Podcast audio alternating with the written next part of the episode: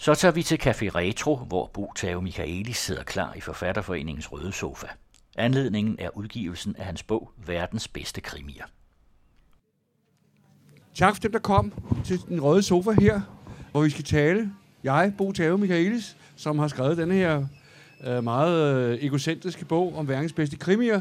Og min, en af mine bedste venner, Henrik Palle, han skal grille mig lidt om, hvorfor man overhovedet øh, kan påstå, at der er nogle krimier, der er bedre end andre, og hvad er det specielle ved den nordiske krimi, og hvorfor er der nogle mennesker, der elsker at have krimien. Så en times tid, og derefter vil der være mulighed for at fyre spørgsmål af, som man, jeg ikke kan besvare, men, eller måske... Men som du i hvert fald vil forsøge at besvare. Jeg vil forsøge at besvare. Øh, og, og jeg synes, at... Øh, jeg synes jo, det er en glimrende bog, den her, øh, med, med verdens bedste krimier, men det virker jo sådan lidt øh, brik-brak, fordi at, at øh, en af de første krimier, som du nævner, det er øh, Sofokles øh, gamle tragedie, Ødipus Rex. Og der vil jeg umiddelbart sige, det skulle da ikke en krimi. Altså, hvad, hvad har du øh, drukket af natpotten eller sådan noget? Hvad, hvad handler det her om, altså? Ja, for det første er det jo en græsk tragedie. Og, øh, og det har vi nogen sådan bibliotekarer og, og, og forlægger og øh, boghandler selvfølgelig sige, så kan det ikke være en roman. Men så vil jeg også være kloge over at sige, at en, at en roman er jo det, man vælger skal være en roman. Og det vil sige, hvis jeg kan påstå, at der findes romantræk i Ødipus, omkøbet krimitræk, jamen så må det stå på min kappe. Og det gør der rent faktisk. Først kan man jo sige, den græske krimi, for nu at være lidt, lidt øh, klogagtig, den har jo den her med, der skal være en begyndelse og en midte og en slutning. Og det skal helst være en sådan stigende kurve, som så ender med bræt, med at alt kommer til sin rette. I den græske tragedie, der, der får man øjnene stukket ud, som hedder Ødipus, eller ens børn blev dræbt, som hedder Medea, osv. osv. Men i krimien, der afslører Hercule Poirot, øh, hvem morderen var, og, og så kan vi øh, gå videre til en, en ny Agatha Christie. Og det spændende ved Sofokles Ødipus, nu har Henrik har trykket på den knap, det er jo, at den jo er yderst moderne, i og med, at detektiven er også morder. For nu vil lige repetere jeres oplevelsestimer, så øh, handler Ødipus jo om en by, byen Theben, som jo er ramt af en forfærdelig sygdom. Og så spørger de kloge, vi kalder det Folketinget, lederen Ødipus, hvad skal vi gøre? Og han sætter så en mand op til Delphi, det var den tids øh, Cepos, så den tænketank, og spørger så, øh, øh, hvad der er galt med Theben, og får så det svaret fra Mads Lundbo Hansen, at øh, der er sket noget galt, øh, der er et mor, der aldrig er blevet opklaret. Og så øh, indkalder Ødipus selvfølgelig Folketinget, og øh, så går det i gang med at undersøge sagen. Og øh, det, der er, hvor skruen strammes, det er selvfølgelig det der, at efterhånden så peger mere og mere på, at Ødipus har aktier i foretagendet. Det, der gør den til den, hvor, hvor Sofokles som krimiforfatter jo snyder lidt, det er, at den, der kunne fortælle det hele, det er hans mor. Eller i hvert fald noget af det, ikke? Fordi som Freud jo allerede har sagt, hele misæren er jo, at han har dræbt sin far og gået i seng med sin mor. Jeg vil lige sige, at Freud øh, giver øh, Ødipus et kompleks, han ikke har. Fordi øh, ifølge Freud, så er Ødipus-komplekset jo noget, som, som ligger i, at drengebørn forelsker sig i deres mor, selvom de ved, at det er deres mor. Men øh, Ødipus, han er bare øh, indledt en affære med en, en, en smuk, moden kvinde, som han så har fået på børnene. Så derfor er Ødipus, for nu skal vi slutte, Ødipus er i mine øjne starten på det hele. Næsten. Men, men den er så i virkeligheden også slutningen på det hele, fordi at, at, at øh, Ødipus foregriber så, inden man overhovedet har genren krimien, så foregriber han ikke bare krimisgenren, men han foregriber også den postmoderne, dekonstruktive krimi, som vi kender den hos Paul Auster for eksempel. Fuldstændig rigtigt. Så det er meget, meget avanceret, ja, synes jeg. jeg, jeg kan også sige, for nu, nu, øh, nu vil vi komme ind i litterære salon, at uh, den franske modernistiske forfatter Alain Robbe-Grillet, han lavede faktisk øh, en, en, en krimi. Øh, han var jo en af de der meget avantgardistiske forfattere fra 50'erne. Og meget kedelige. Ret kedelige. De fleste kender ham måske fra, fra Resnæs film I fjor i Marienbad, ikke? som er sådan en film, hvor man siger øh, to ord til hinanden hver halve time, og der sker ingen skid. Ikke? En rigtig fransk film, der får folk til at have fransk film. Men nu kommer jeg til min kon- konklusion. Det er fordi, rigtigt, som Henrik siger, at, øh, at Sofokles gamle Ødipus peger frem på både modernismen, 50'ernes modernisme, nu talte jeg om Rob Grillet, Claude Simon og Michel Pitor, og, og så op til Paul, Paul Auster. Ihukommende, at hans første bind i, i The New Yorker-trilogien, By og Glas, faktisk handler om en far og en søns forhold. Sådan. Så det var med velberådet hu, du gjorde det som sædvanligt. Øh, jo, men jeg har, jeg har, jeg har jeg havde en plan med det, så nogenlunde. Men du har så ikke været så fræk at tage, at tage Rob Gries Dupont er død med på listen. Den Nej, hedder øh, Le Gomme på fransk. Le Gomme, ja. Det er en, en, en kriminalroman, hvor der er ikke, vist nok ikke nogen forbrydelse. Øh, der er i hvert fald ikke nogen biljagter med. Og, og, og det er sådan en... Ja. Jamen, det er rigtigt. Men øh, når jeg ikke tog den med, så fordi, at, da jeg læste fransk på universitetet, gik til timer, hvor vi gennemgik den nye franske roman, ikke? Øh, og, og så svor jeg for mig selv, at det, at det ville jeg aldrig trætte andre med. Men jeg vil lige sige, at, øh, at jeg vil godt alligevel slå et slag for Rob Grier og de der øh, gamle franskmænd, som, ikke, som var unge dengang, at de alligevel havde sans for. Jo, men det er meget interessant. Altså, det er jo en, en, en romantradition, der hvad skal man sige, markedsfører sig på, at den vil gøre op med den hidtidige roman, så der er ikke nogen hovedpersoner, der er ikke nogen handling, der er ikke nogen øh, sådan noget som helst, og, og det der så blev konsekvensen var, at der var heller ikke nogen læsere til sidst. øhm, men lad nu det ligge. Ja, ja. Øh, jeg har også med stor fornøjelse øh, læst Rob Grier, i, da jeg læste fransk på universitetet, for det skulle man nemlig. Ja, det var en del af... Men, men så, hvis vi sådan prøver på at, at, at, at, at gå lidt frem, ikke, så man snakker meget om, hvad der egentlig er den første krimi. Du siger så, det er Ødipus, ikke? Og den ja, er sådan... har også andre, der er også andre kandidater, men dem har jeg ikke taget med, for de var ikke så gode som Ødipus. Nej, men, men altså, fordi der er jo mange, der siger, at sådan der er en, en øh, novelle af E.T.A. Hoffmann øh, fra begyndelsen af 1800-tallet, som så har inspireret øh, Edgar Allan Poe til at skrive Morerne i Rymork, og det er der, det starter. Ja, der er jeg så lidt... Det, det, det tror jeg ikke rigtig på, øh, fordi øh, jeg er ikke så sikker på... For det første tror jeg ikke, at Edgar Allan Poe kunne engelsk, og jeg er ikke så sikker på, at E.T.A. Hoffmann blev oversat til engelsk. Hvis han er blevet inspireret af E.T.A. Hoffmann, så er han blevet det indirekte ved nogen englænder har parafraseret ham. Det var meget almindeligt dengang i begyndelsen af 1800-tallet, at forfattere stjal hos hinanden, og for ikke at, at fornærme E.T. Hoffmann, så kunne de for eksempel sige, en tysk historie, det var sådan en genre, ikke? Øh, en historie fra Heidelberg eller et eller andet. Men jeg tror, jeg tror Poes inspirationer mere ligger i den, i den angelsaksiske øh, gyser, hvad hedder, hvad hedder, gyserroman. Og så måske også det, at han i det hele taget var rimelig original. Ja. Men jeg synes jo, at vi også skal ligesom rose os selv i det omfang, at øh, vi kan. Og vi har jo Præcis. også en fremragende, øh, hvad skal vi sige... Krimiforfatter. Krimiforfatter herhjemme. også præst. Som var blikker. Ja. Øh, ham savner jeg da lidt, synes jeg. Ja, Øh, og jeg vil også altså, sige... Der er en russer med i stedet for ja. Tjekov, altså. Hvad er nu det? Jamen, det var... Jeg tror virkelig, det var lidt... Jeg havde også nogle andre forslag. Og I min oprindelige udgave af 25, hverken 25 bedste krimier, der havde jeg faktisk øh, også nogle andre forslag. Jeg tror også, Blikker var inde og vende. Men så, så sagde øh, man dengang, at det er lidt forsøgt. Du får lov at få Ødipus med du fandt mig ikke... Øh, jeg mener for eksempel, at... at øh, der vil jeg godt gå i rette med de forlæsere, ja, ja, Den jo, hedder det var, en, det var ikke Astrid. Det, det hedder det var, en kriminalhistorie. Ja. Jo, det hedder en kriminalhistorie. Men der skal man huske på, at en kriminalhistorie ikke nødvendigvis, nu kommer virkelig ud i, ud i nørderiet, at en kriminalhistorie ikke nødvendigvis var en kriminalhistorie den, den gang. En kriminalhistorie... Så det, jeg hørte dig sige, er, at der er kriminalhistorie, og, og så er der kriminalhistorie. Jamen, øh, den vil jeg godt have forklaret. Ja, ja. Blikkers inspiration var højst sandsynligt øh, den slags fortællinger, øh, som cirkulerede i Tyskland øh, som mærkværdigheder.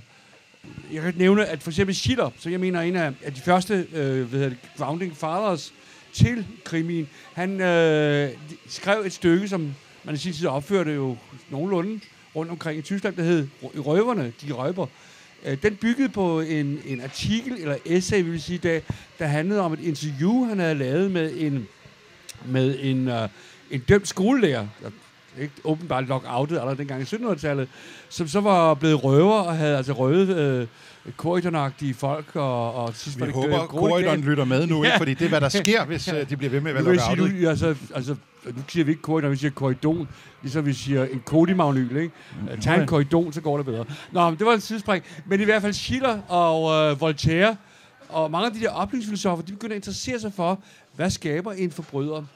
Og øh, kan vi skabe et, et, et samfund, hvor forbryderen får lov til at få en chance, ikke bare bliver lynchet eller på anden måde udryddet. Så hele kriminalromanens øh, hvad skal vi sige, essentielle oprindelse er i oplysningstidens interesse for øh, kriminaliteten som et samfundsskabt fænomen. Ikke bare som noget, hvor herre har skabt, eller satan har skabt. Altså, det var jo den gængse historie. Det var noget, man talte om, at han var satans yngel, eller om var født af, af, af onde mennesker, eller havde ondskab med sig på en eller anden måde.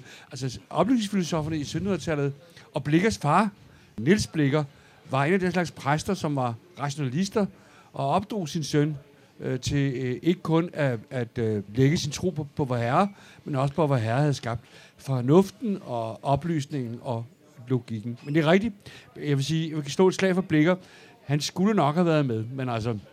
Øh. Nå ja, men altså, det kan, den kan vi jo tage senere. Der er jo så mange, der skulle have været med, ikke? Nå, nå. Øh, jo, jo, men altså, det, det er jo slet ikke nok med, med, med altså, verdens bedste øh, krimier. Der er mange flere, som vi kunne have taget med, ikke? Men, men det, der er, synes jeg er det interessante, er, at, at de første eksempler, du nævner fra sådan den, den tidligere litteraturhistorie, inden at vi har en egentlig genre-definition, det er det, man i dag vil kalde for finlitteratur. Altså Ødipus og Tjekov ja. og sådan noget. Ikke? Men, men at så kommer Conan Doyle og opfinder øh, Sherlock Holmes. Det var min morfar, var en ivrig så han mente altså, han hed Conan Doyle. øh, det, Holmes. Det, det, ja, Sherlock Holmes, det sagde man ude på Borgbergvej der ja, ja. i, i, i 60'erne.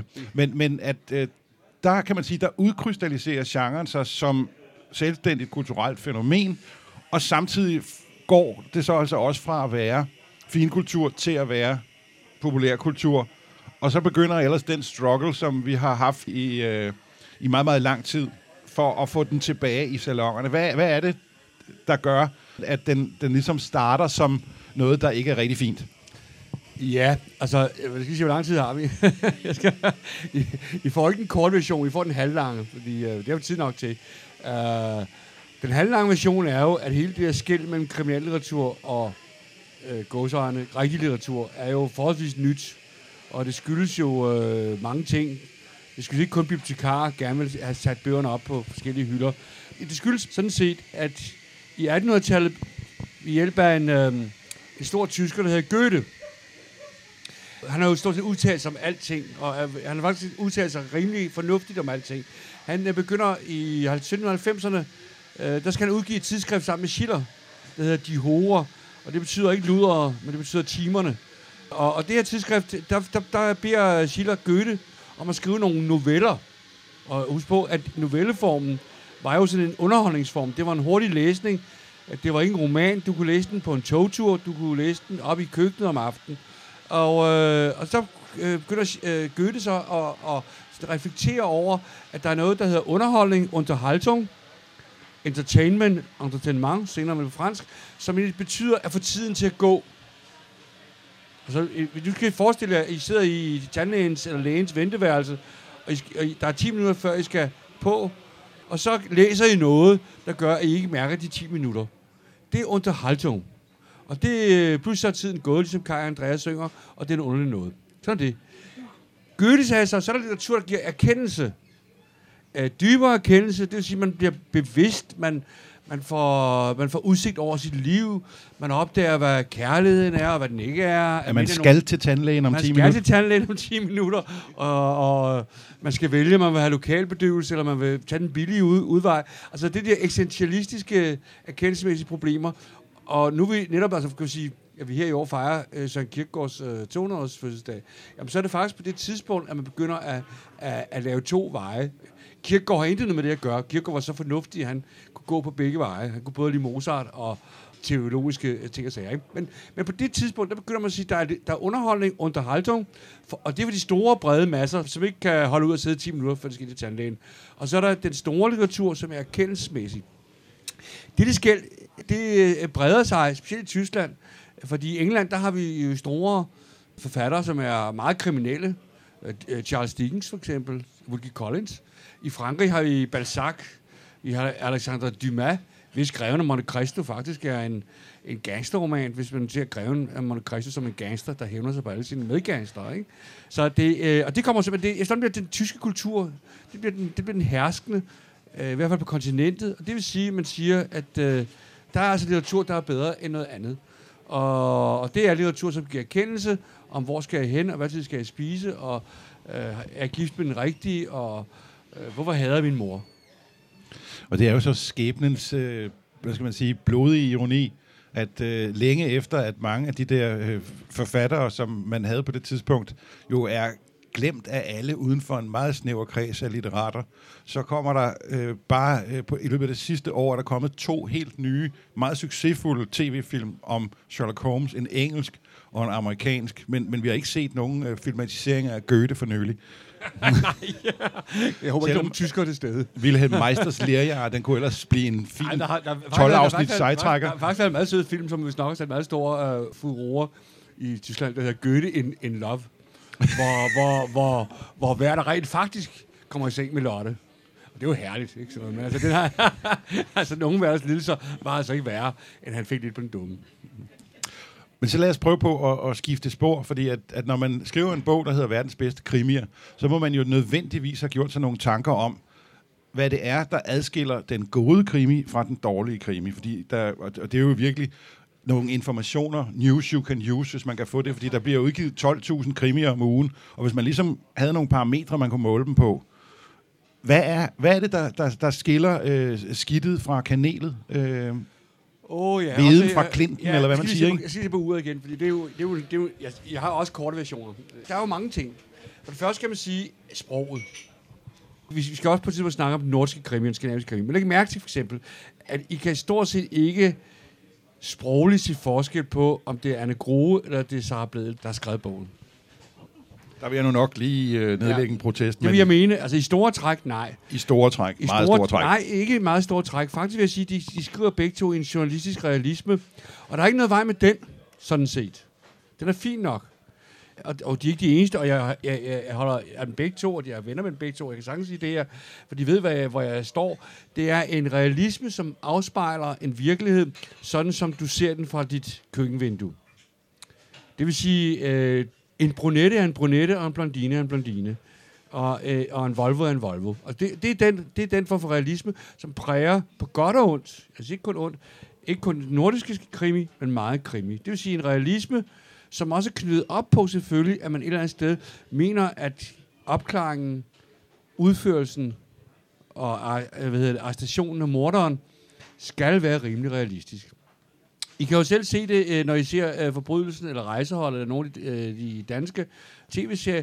Der, der optræder ikke enhjørninge, der optræder ikke engle, der optræder ikke øh, nogle ting, som ikke, øh, ikke kan øh, være sandsynlige i Jørgen eller Horsens. Det er virkeligheden, som vi ser den. Det er en ting. Og så en anden ting, det er, at øh, en krimi jo et eller andet sted, øh, kan man definere, nu kommer en kort, kommer en korte version, hvis, hvis Henrik nemlig afbryder om et øjeblik. En god krimi er den, der kan stå alene, selvom du trækker kriminaliteten ud af den. Selvom du ved, hvem morderen er, så vil du godt, ikke med det samme, men med fanden, øh, når man har læst brødrene Karamazov, så siger man, ah, en gang til, vel? Så siger man, så skal man lige have en pusterum og slappe af oven på en ordentlig gang russisk salat. Men en krimi kan man sagtens gå tilbage til efter nogle år og sige, det var sgu egentlig meget god. Ikke fordi, at man, øh, man ved godt, hvem morderen er, men fordi hele miljøet eller stemningen er, er den rette. Jeg vil godt slå et stort slag for en stor engelsk øh, øh, Rene, dronningen af dem alle, Agatha Christie. Hun har en psykologi, der kan ligge på det frimærke, og der skal stadig være plads til en engelsk herregård. Inspirationer personer er skabeloner. Der er oberst med den røde næse. Der er Lord og Lady Nonsense. Der er den lidt for seksuelt aktive skuespillerinde fra City, i, eller øh, fra hvad hedder London, ja, fra Shaftesbury Avenue, hvor alle teaterne ligger. Der er den australske botnakke. Der er den bitre smøl fra en halvbror, der blev franaret hele godset i sin tid. Der er manden, der kom hjem fra Første Verdenskrig med kun én arm. Så der er alle de der, og så er der landsbyen, og alligevel så øh, er der en historie. Du vil afbryde mig. Nej, ikke nødvendigvis, men, men øh, jo, det vil jeg gerne. Ja. Når man så har, har, har øh, hvad skal man sige, filtreret øh, hele øh, krimi-litteratur-korpuset gennem det, den sigte, du lige har givet, så er det jo altså få, der er tilbage. Ikke? Øh, altså, der ved jeg jo, at, at sådan en som Raymond Chandler, Ja. som er dit... Øh, Ja, det er man op på de største. Altså, David Chandler og Hammett, det er for mig Schiller og Goethe i den, i den Og- og der kan man sige- kanon. det, der, der, der karakteriserer dem begge to, det er jo, at, at de i virkeligheden, ingen af dem lægger specielt meget vægt på plottet. Nej. Altså, at, at, og, og det er jo egentlig interessant, Ja. fordi at normalt vil man jo sige, at det, der karakteriserer en krimi, det er, at det er en ekstremt plotdreven genre. Ikke? Det var det der med, at vi finder den her øh, døde oberst i biblioteket på et eller andet ja. manor house, og han er blevet dræbt med en øh, Indisk med kniv. old, old indisk daggert. Der er til Siva. Ja, øh, og det skete klokken 14.36, og øh, til stede Men det på... gjorde det så alligevel ikke. Præcis, man taget fejl af, af ugerne, og de var stillet en time til tilbage. Ikke? Og så men, videre. men, Alt det men, men det du siger, det er, at, at øh, de der plots, hold i dem. Fordi at, at det, det handler om, er noget helt andet. Hos Chandler er det... Er det øh, Ja. Atmosfæren, den rødhårede kvinde, natklubben, gangsterne, øh, nostalgien, kvinden, du aldrig fik, sagen, du aldrig fik opklaret. Der er kun tilbage, det er, som Marlowe siger, det er en, er en kalender og en flaske whisky. Ikke? Alt andet er, er flygtigt på en eller anden måde. det er også rigtigt. Men, men det, vil, det vil sige, mellem en krimilæser og en krimi er der en kontrakt. Vi ved udmærket godt, at når vi åbner mordet i Orientekspressen, så går vi ud af vores egen virkelighed. Det har man også gjort, dengang bogen kom i 1933. Der er ikke nogen, der har troet på, eller det var meget, meget få mennesker, der havde råd til overhovedet at køre i det her tog, der jo kørte i sin tid fra Istanbul, og så øh, hele vejen op til Venedig, og så kunne man så selv komme hjem på den anden måde. Ikke? Så ved man, har man, den, har man den kontrakt, at her er der et plot, som er ekstraordinært velplejet. Åbner en bog, hvor man Chandler eller Michael Connolly, for at tage nogle mo- moderne, Jamen, så ved jeg, det er som at øh, sætte en Charlie Parker-plade på, eller Miles Davis, eller, øh, ja, nu må man ikke ryge mere, men det er som at tænde en Camel-cigaret.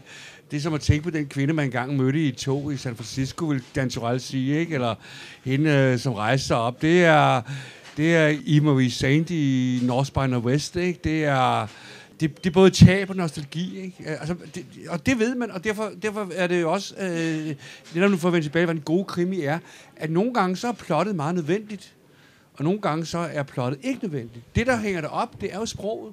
Altså, øh, Og så er det vel også et eller andet sted karaktererne. Altså, at, at øh, det skal være godt skrevet, det skal være sådan, så man har lyst til at læse det, og det skal være virtuost på en eller anden måde. Men så skal der også være, der skal være en, en, en eller anden form for plausibel øh, hovedperson, som man tror på, og som man gider interessere sig for.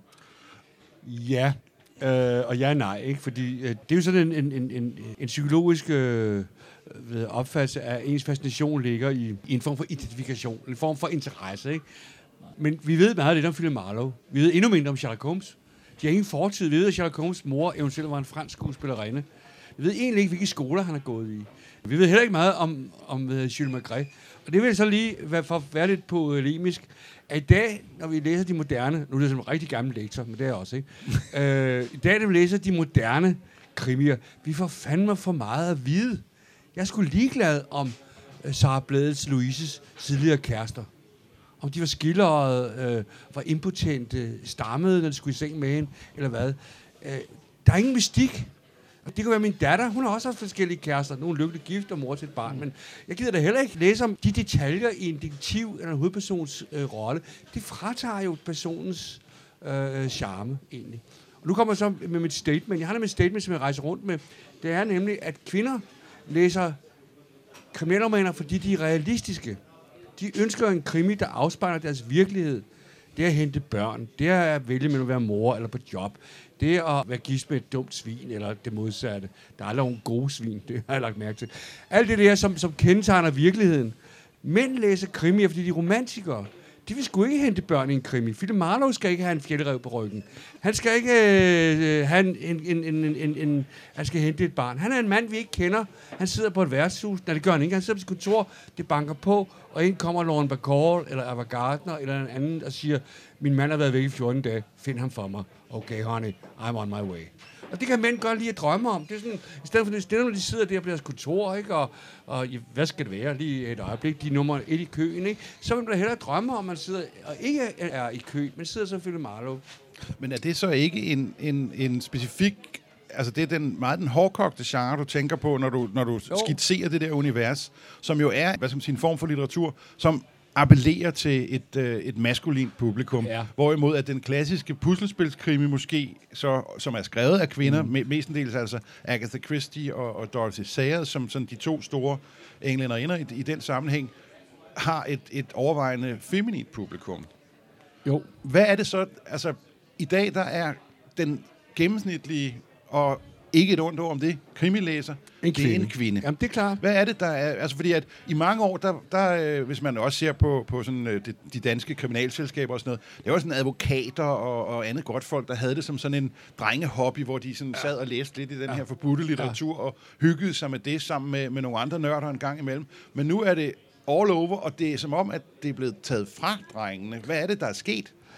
Jeg synes, det er jo egentlig øh, måske meget godt, at det for drengene, for der er ikke tvivl om, at den, at den kvindelige interesse har ændret krimien øh, i 80% ud af 100 i, i, i en god retning. Men jeg vil også sige, at den jo har også gjort genren til et sted, hvor man debatterer livsstil. Især kvindelig livsstil. For ikke så mange år siden, der, der introducerede vi for eksempel i Danmark ordet femikrimi. Og jeg står på en dødsliste øh, inden for Skandinavien, fordi jeg har stadigvæk fastholder ordet femikrimi. Anne Holt og Lisa Marklund har en kontrakt på mig. Så hvert øjeblik kan de komme ind her med en lille usi og fylde mig med svensk stål. Men det er lige meget. Og vi, vi sagde, fordi femikrimien jo et eller andet sted gjorde, at genren kom til at beskæftige sig med kvinders liv i en sensationel historieskrivning. Et plot, en intrige. Øh, og det er der ikke noget galt ved, for jeg forstår udmærket godt, at man som kvinde, og måske også som mand, i hvert fald hvis det nogle mænd, kan være skide trætte af at læse om de her ensomme, mutte øh, mænd, som går rundt i blød hatte og lang frakke og taler gennem en cigaret, og hvis du spørger dem deres mor, så siger de, de fjerne i blikket, ikke? Og, og kommer du tilbage? Det ved jeg ikke. Kan jeg regne med dig? Nej, det kan du ikke. Vel? Altså, det kan jeg godt forstå, at det er sådan den, den, den romantiske cowboy nu i moderne tøj, som man ikke gider læse om. Og det har været godt, men jeg tror, det vil vende. Og vendingen ligger omkring Stig Larsson. Stig Larsson er den mest androgyne krimiforfatter. Androgyne er bare ord for, at både mænd og kvinder læser ham. Han er ikke nogen særlig god sproglig forfatter. Hans sprog er ikke særlig godt. Det er journalistisk realisme øh, på svensk. Men han har været genial på den måde, at han har lavet en blød mand. Michael Blomqvist. Han, han boller lidt ved siden af, og han er sådan lidt... Han kan lave chutbuller. Læg mærke til, at han ved, hvordan man laver chutbuller. Man skal altid huske, at man har fugtige hænder, når man ruller øh, de her frikadeller, ikke? Og så skal Kom man opbløde brødet i Skal mælk. man opbrøde, ja, han, han ved, hvordan man laver de perfekte, den perfekte svenske chutbuller.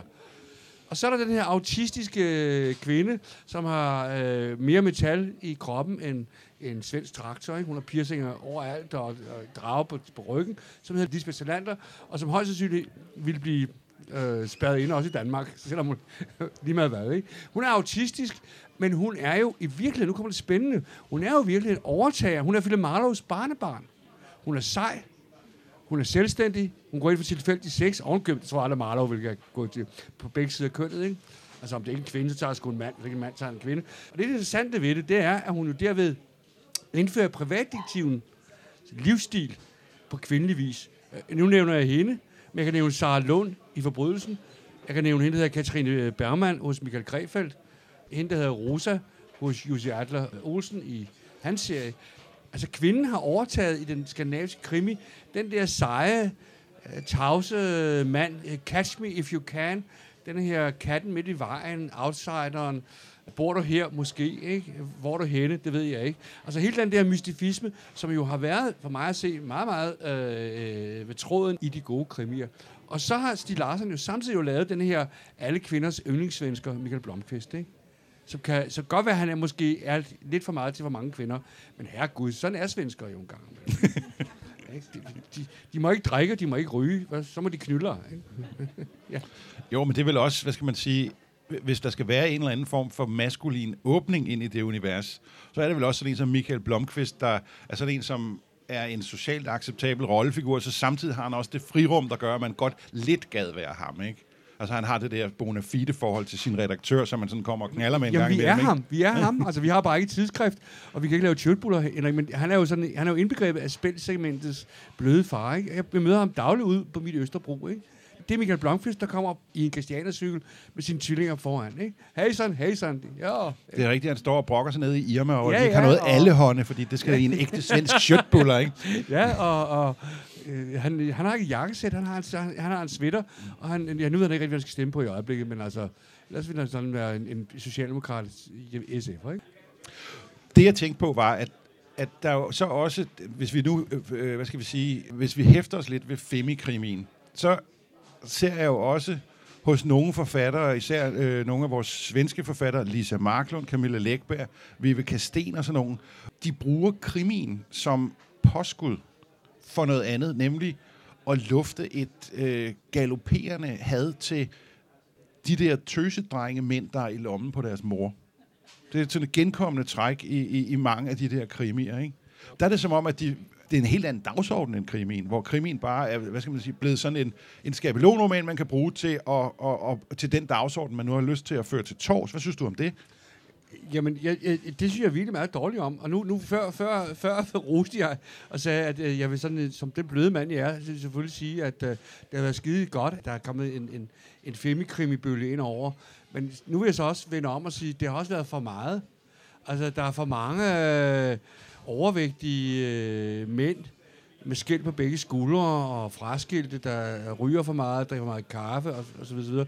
Og der er for mange friske journalistpiger, eller bedre kvinder, som øh, øh, er gift med dum svin, og, og har en chef, som også er dum. Ikke? Altså, altså, øh, men, men, men det, der er det væsentlige ved det, det er jo, at de har indtrukket privatlivet, øh, familielivet i genren. For better and for worse, som man siger, når man bliver gift på amerikansk. Ikke?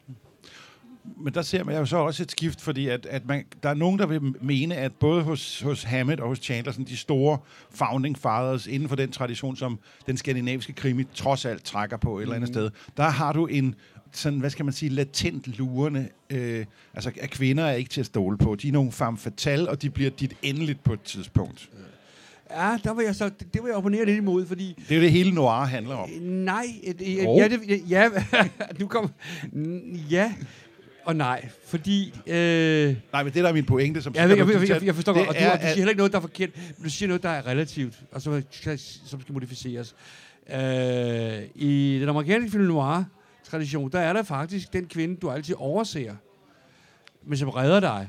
Altså, der er hende, øh, som er fan fatale, og som lokker dig ud i noget lort og noget snavs, og som svigter dig, og som har flere fyre kørende på samme tid.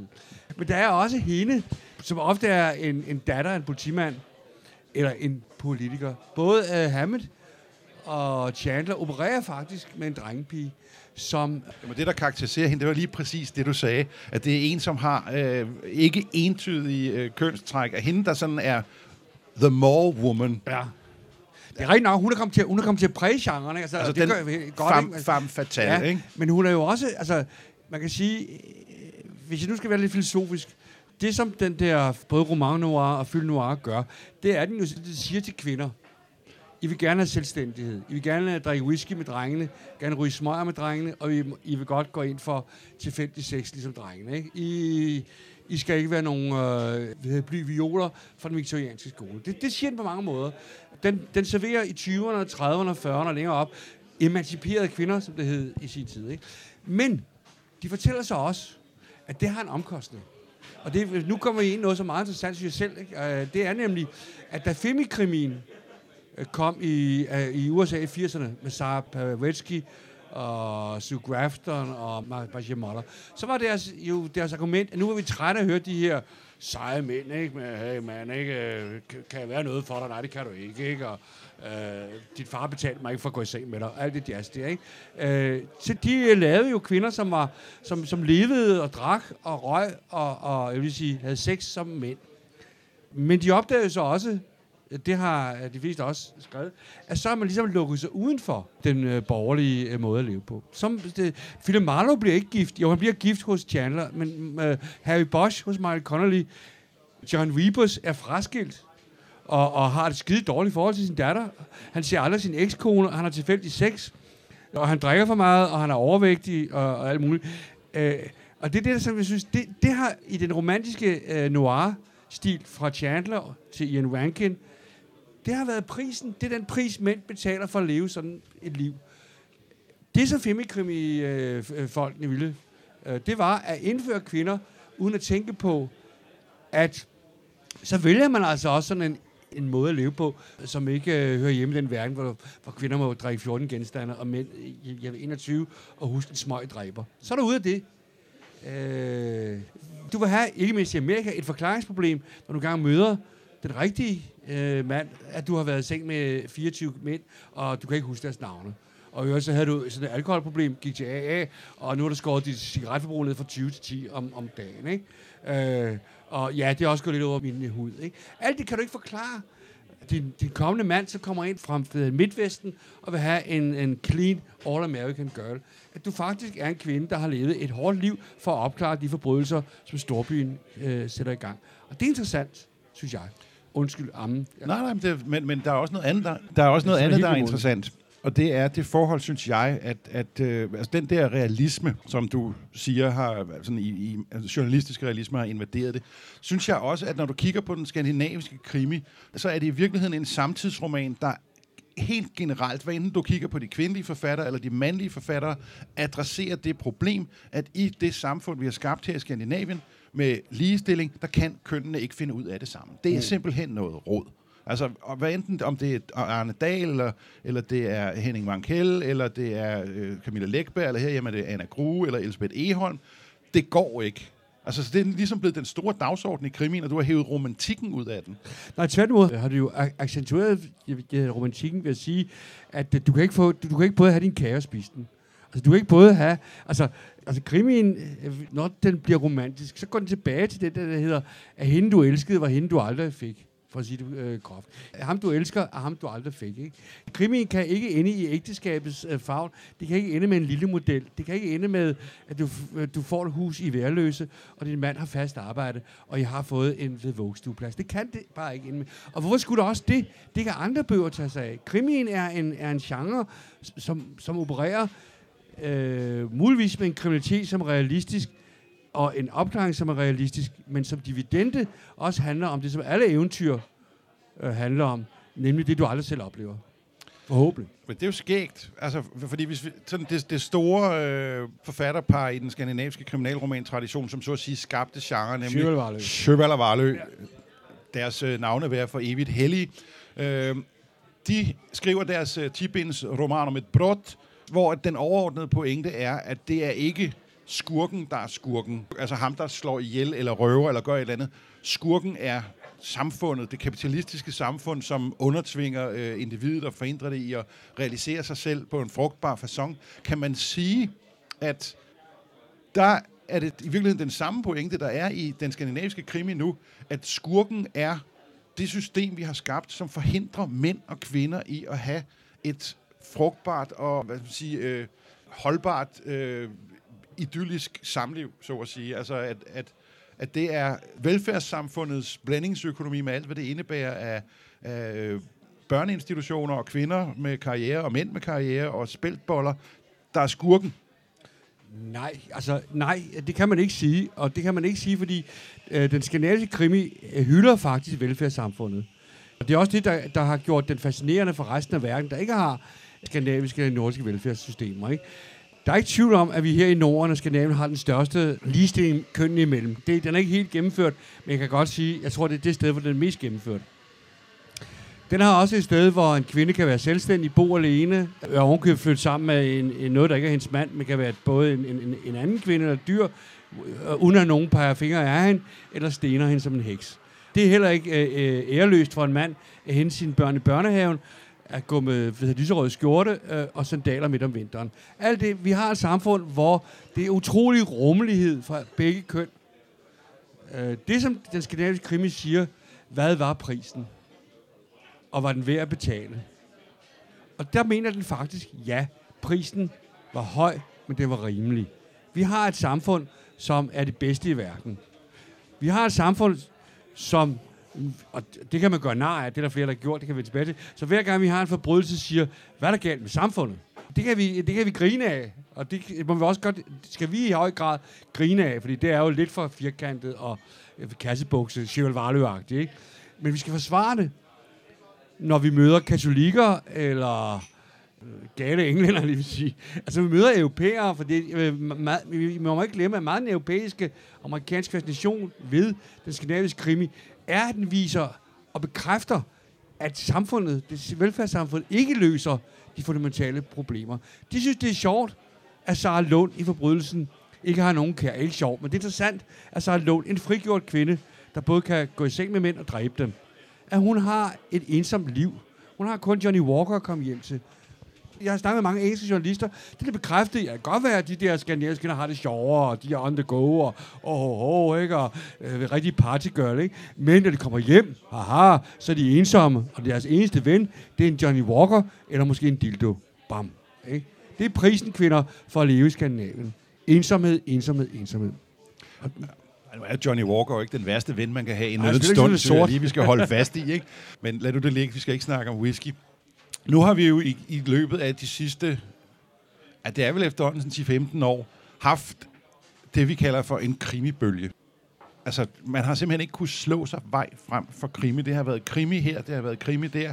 Man har haft indtrykket af, at øh, hvis der kom en eller anden ung lyriker op med en digtsuite på Gyldendal, så sagde de, kan du ikke øh, smide et par mor ind her, i stedet for de der sonetter, ikke? Slå nogen ihjel. Kan det fikses med krimi, ikke? Øh, og det har jo så gjort, at det har været meget svært at være krimihader. Fordi der er jo nogen, der ikke kan lide krimier. Men de havde jo i lang tid, kan man sige, deres heyday, fordi de kunne bare sige, krimier er sådan noget underlødigt pjat, kiosklitteratur, ikke? Men, men øh, hvad er det, der, der øh, får folk til at, at ikke kunne lide krimier? Altså, der er mor, sex, øh, sprut og gang i den. What's not to like, som Lars Dalle skriver i listen. Jamen, det, det, det er jo igen også en, en længere affære, men det, vi får den korte. Denne gang får den korte, rigtig korte. Ikke? Det er jo fordi, det er nogle mennesker, som har sådan en slags programmeret opfattelse af, hvad god litteratur er. Og det har de fået gennem øh, dårlig opdragelse, både i folkeskole, gymnasiet og hos deres forældre. Det er sådan lidt snobbet af, af jeg vil sige, det er sådan lidt snobisme, at være rigtig grov at sige, at jeg hader krimier. Og, fordi så kan man så sige, hvad med øh, Dostojevskis forbrydelse og straf? Der er både et mor og en, og, og, en, og en politimand. Øh, øh, Jamen, det er ikke en krimi, det er rigtig litteratur. Og som jeg sagde for lidt siden, ikke? det er jo sådan et skæld, som er kunstigt, øh, som er opsat i 1800-tallets øh, opfattelse, at der er kunst for folk, der, der venter på at komme til tandlæge, hvis de overhovedet har råd til at komme til tandlæge. Og så er der kunst for mm, det dannede borgerskab, der øh, er medlem af Gyldendals Bogklub og, og besøger Louisiana mindst fire gange om året. Ikke? Dem, der synes, det er vigtigt at komme på Louis- Louisiana, være medlem af Gyldendals Bogklub, det er dem, som mange gange siger, ja, krimier, det er forfærdeligt. Ikke? Jeg vil sige, jeg har jo været med til mange krimitræf, mange nørdede sammenkomster. Jeg synes selv, at vi krimi-folk, krimi-elskere, er et meget rummeligt og tolerant folkefærd. Og jeg har mange gange gerne ville have sådan et panel, hvor der sad en indet hader af krimier. Ikke fordi, at vedkommende skulle ristes, eller korsfæstes, eller stenes, men jeg kan godt høre, jeg synes, det er altid, jeg er sådan lidt, et lidt polemisk menneske. Jeg synes, det er altid meget sjovt at diskutere og høre, Nå, men det er da også et synspunkt at have. Sådan lidt, øh, ved jeg, deadline 2 Det kan jeg godt lide. Vi har aldrig kunne finde nogen i de 30 år, jeg har stået for sådan nogle arrangementer, en, der turde stille sig op og sige, ja, jeg hader krimier, og det vil jeg godt forsvare. Der er ingen, der tør. Og det, allerede det synes jeg, at så er man fandme en tøsdreng. Altså, så, så er man ikke medlem af krimiselskabet. For noget vi er, så står vi sgu op for det, vi mener. Ikke? Men handler det ikke om, at der gælder nøjagtigt de samme regler for kriminallitteratur, som der gælder for litteratur i det hele taget? Jo. At hver gang, at der bliver udgivet 1000 romaner, så er der 900 af dem, der er rigtig dårlige. Der er 80 af dem, som er rigtig gode. Så er der 10, som er rigtig, rigtig gode. Og så er der 10, som bare sidder lige i skabet og er pisse gode. Og, og, og der er så måske et enkelt mesterværk imellem. Ikke? Sådan er det jo med almindelig litteratur, sådan er det med kriminallitteratur. Fordi jeg har det sådan, det virker som om, at krimihaderne, de har holdt flyttedag. Fordi de ved, de tør ikke mere. Fordi at, at det er simpelthen, det er bare et synspunkt. Det kan godt være, at det er ledigt, men det er ikke noget rart sted at, at befinde sig. Så nu er de flyttet over, og nu er de blevet science fiction hader i stedet for. Det har det været alle dage. Det er jo sådan, hvis man læser de der enqueter i, i øh, forskellige, hvad, hvad, hvad kan du absolut ikke lide af litteratur? Så siger det med somnambul forudsigelighed, science fiction. Ja. Hvis man så præsenterer dem for, nå, men øh, kan du ikke lide Blade Runner? Jo, det er jo fantastisk, virkelig, virkelig god film, ikke? Og, og, og, øh, Om det er film, altså det skal lige huske på. Altså science fiction har jo den meget øh, skægge diskrepans, at mange mennesker gider sgu ikke læse det, men de elsker filmen, ikke? Altså alle har jo altid haft science fiction, og det er synd, ikke? Altså, øh, jeg vil sige, hvis, hvis krimifolk er, er armenere, ikke? så er science fiction folk jøder, ikke? Altså vi, vi er blevet forfulgt, ikke? Hele livet. Men jeg vil godt lige ind på det der, øh, omkring de gode og de dårlige. En af mine gode venner, Lars Bugdals, han er, han er antikrimimand, men han er antikrimimand, sådan set det boomer i øjeblikket, ikke? Og så siger jeg, jamen Lars, den eneste forskel på øh, dårlige digte og dårlige krimier, det er, at dårlige digte aldrig bliver udgivet. Det gør dårlige krimier. dårlige krimier bliver udgivet. Og det gør de jo, fordi forlæggerne øh, satser på dem. Jeg vil da sige, der er utrolig mange dårlige krimier på bestsellerlisten. Altså, der bliver udgivet utrolig mange dårlige krimier simpelthen. Men, men øh, forlæggerne græder over mine anmeldelser kun til banken, ikke? Og det gør forfatteren også. Altså, jeg synes, der er for lidt kritik. Det er som at tisse på cement, det strænder op i mit eget hoved, ikke? Fordi de sælger jo. Så der er ikke noget at gøre. Så længe en ting sælger, så må man øh, sige, jamen så er der jo... Jeg vil ikke sige, at det gør det til bedre litteratur, men det giver alibi for forlægger at udgive noget lort, så længe det sælges, ikke? Jo, man kan sige, at før i tiden blev der også udgivet dårlige digte.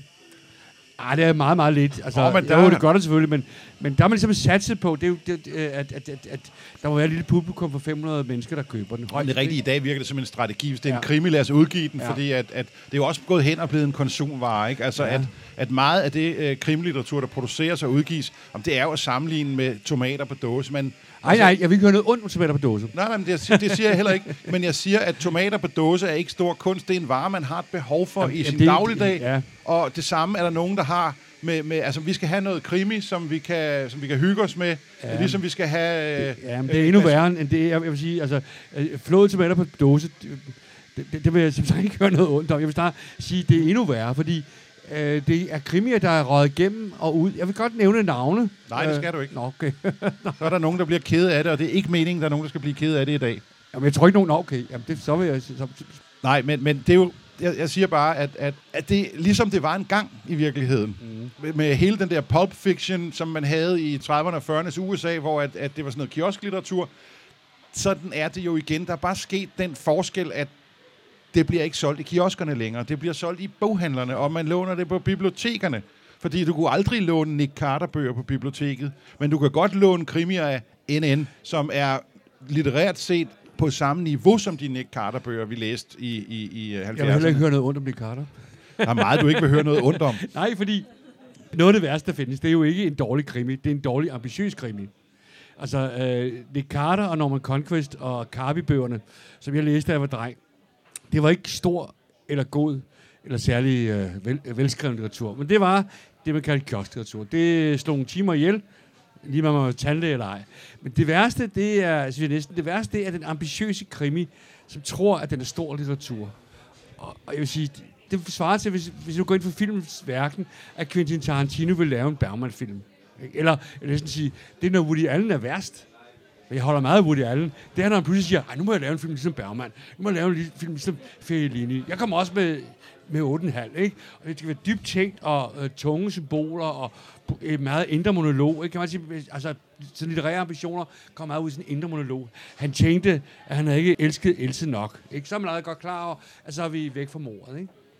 Jeg må ikke nævne navne, men det værste er hvad hedder ambitioner. Og så det værste er jo, øh, at alle heldinder og helte skal være politifolk. Ikke kun politifolk, men stereotype politifolk.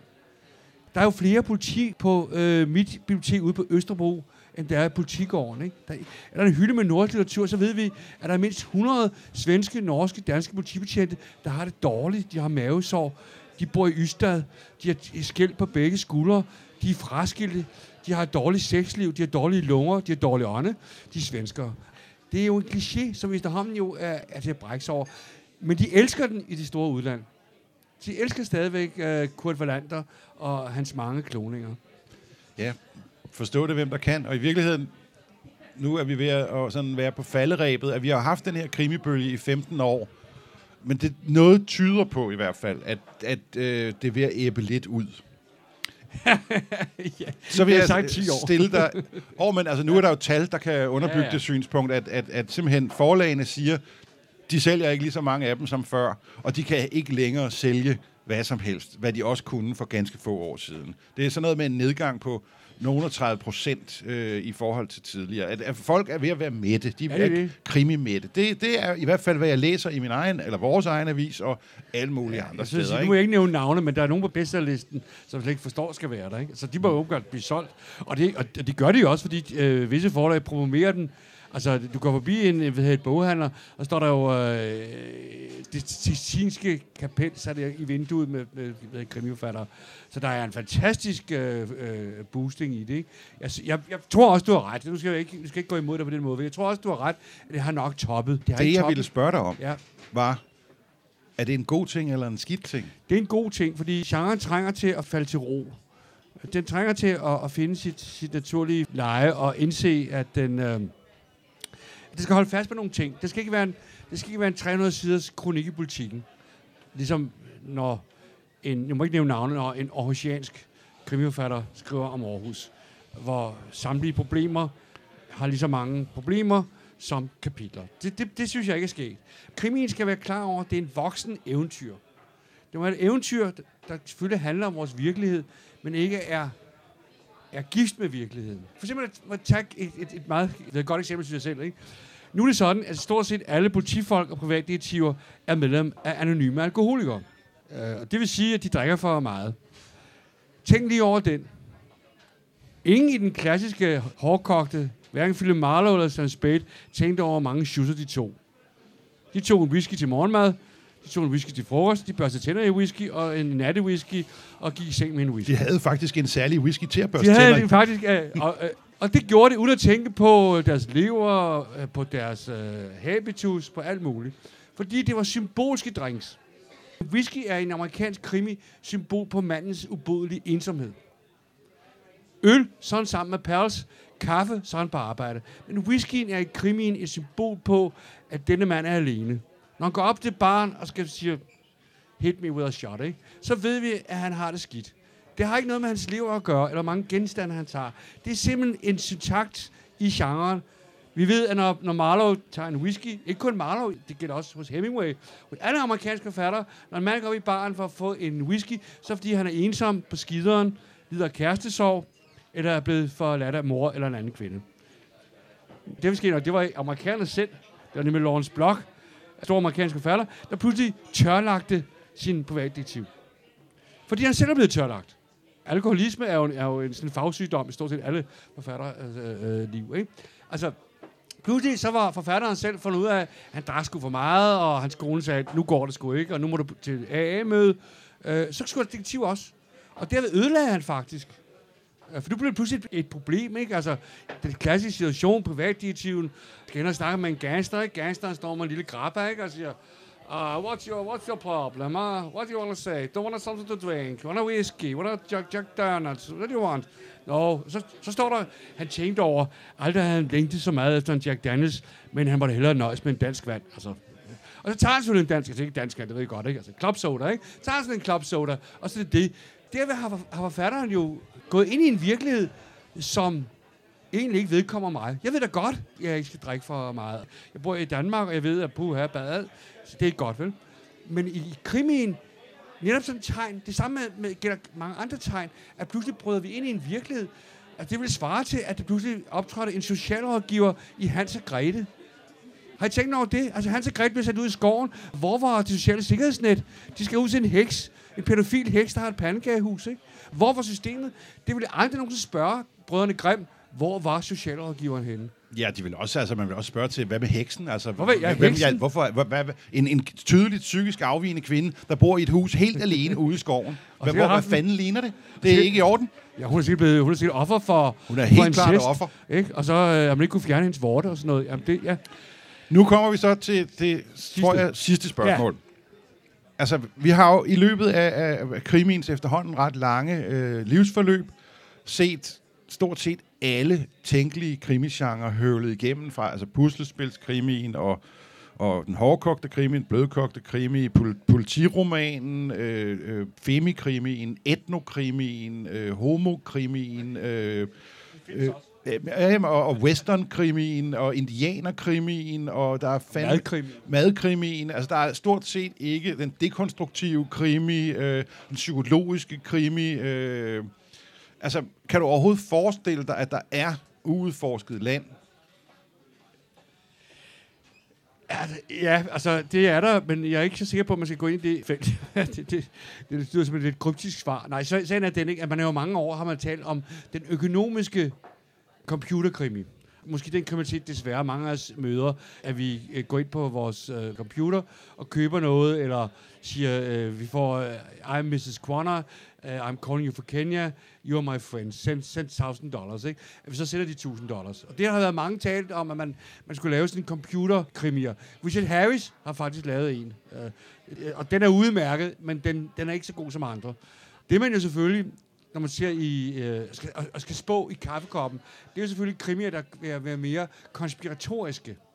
I øjeblikket i Norden har vi skiftet fra traffic som emne. Traffic var jo det store emne, altså den der stakkels østeuropæiske kvinder blev solgt som luder. Så har vi haft serial killers, altså øh, seriemorder, og nu er vi nok i retning af øh, højreorienterede konspirationsteorier. Det gælder både Krefeld, øh, Jens Henrik Jensen og øh, Jussi Adler Olsen. Ikke? Altså der er nogle, der er en konspiration af nogle mennesker, der ikke vil os det øh, godt. Det er sådan et tegn på, at krimi nok bevæger sig ud i det mere flamboyant, sensationelle og spektakulære. Og det, det er en udvikling, jeg ønsker er udmærket. Altså vi forlader os måske det socialrealistiske livsstilskrimi til mere i retning af den krimi, som der startede det hele. Paris Mysterier, Grevene Monte Cristo, Les Miserables, ikke? Altså alle de der historier, der handler om folk, der har haft det rigtig skidt, ikke? Men kan man ikke sige, at vi glider i retning af fra, fra sådan traditionelle øh, krimier så til thrillers i virkeligheden? Jo, øh, og det håber jeg også, vi gør. Altså, nu thrillers er jo altid øh, nedslag af, af kriminalitet over for den indnændende person, der pludselig vil se det nu. Det tror jeg, du har ret i. Men læg for eksempel mærke til, at hævn og selvtægt er kommet meget på mode i den skandinaviske krimi. Og øh, egentlig var den skandinaviske krimi jo politisk korrekt i så henseende. Det var amerikanere specielt, der tog loven i egen hånd, som sker hos James Lee Burkey, det ender altid med uh, David Robin Show. Han tager sådan en uh, ja, popcorn ud, og så skyder han til ved, rød støvregn, så svinder de ud over den Florida sumpe. Ja, men der gode, gode gamle øh, øh, Mickey Spillane med ja, hans ja, det, Mike han Hammer, der... Øh. Men nu, nu er der også kommet tilbage, altså ligesom Salander for eksempel, som jeg øh, sådan set synes på mange måder er en arketype efterhånden. Hun er jo inden af Monte Cristo. Hun vender jo tilbage, og, og når Michael Blomqvist siger, at det er synd for morderen, fordi han har siddet skævt på potten, og siger hun, shit, port, Honom skal jeg dø der. Og så tager hun ud og slår ham ihjel øh, ved at køre ham ud over øh, afgrunden. Ikke? Og det vil vi se mere af. Vi er det, på godt og ondt, for mig ondt i virkeligheden, vi at vendt tilbage til det gamle testamente. Det vil sige øje for øje og tand for tand. Altså, til en vis grad glider det lidt væk fra velfærdssamfundets øh, protestantiske, øh, sekulariserede eller ikke sekulariserede kulturkristendom. Ikke? Til retning af noget, der hedder, hvis det rører min datter, så henter jeg min pumpgun, og så skyder jeg en jernbane igennem dig. Og det kan jo så bare bekræfte os i, at øh, krimier, hvad enten vi ved det eller ej, er et billede af ting, der sker i samfundet i en eller anden symboliseret form. Eller fortolkninger. Eller fortolkning af det, men at krimier handler, ligesom al anden litteratur, ligesom al anden fiktion, altid om noget andet, end det, det handler om. Og jeg synes, vi skal lukke den her. Vi lukker det her. Tak for det, Bo.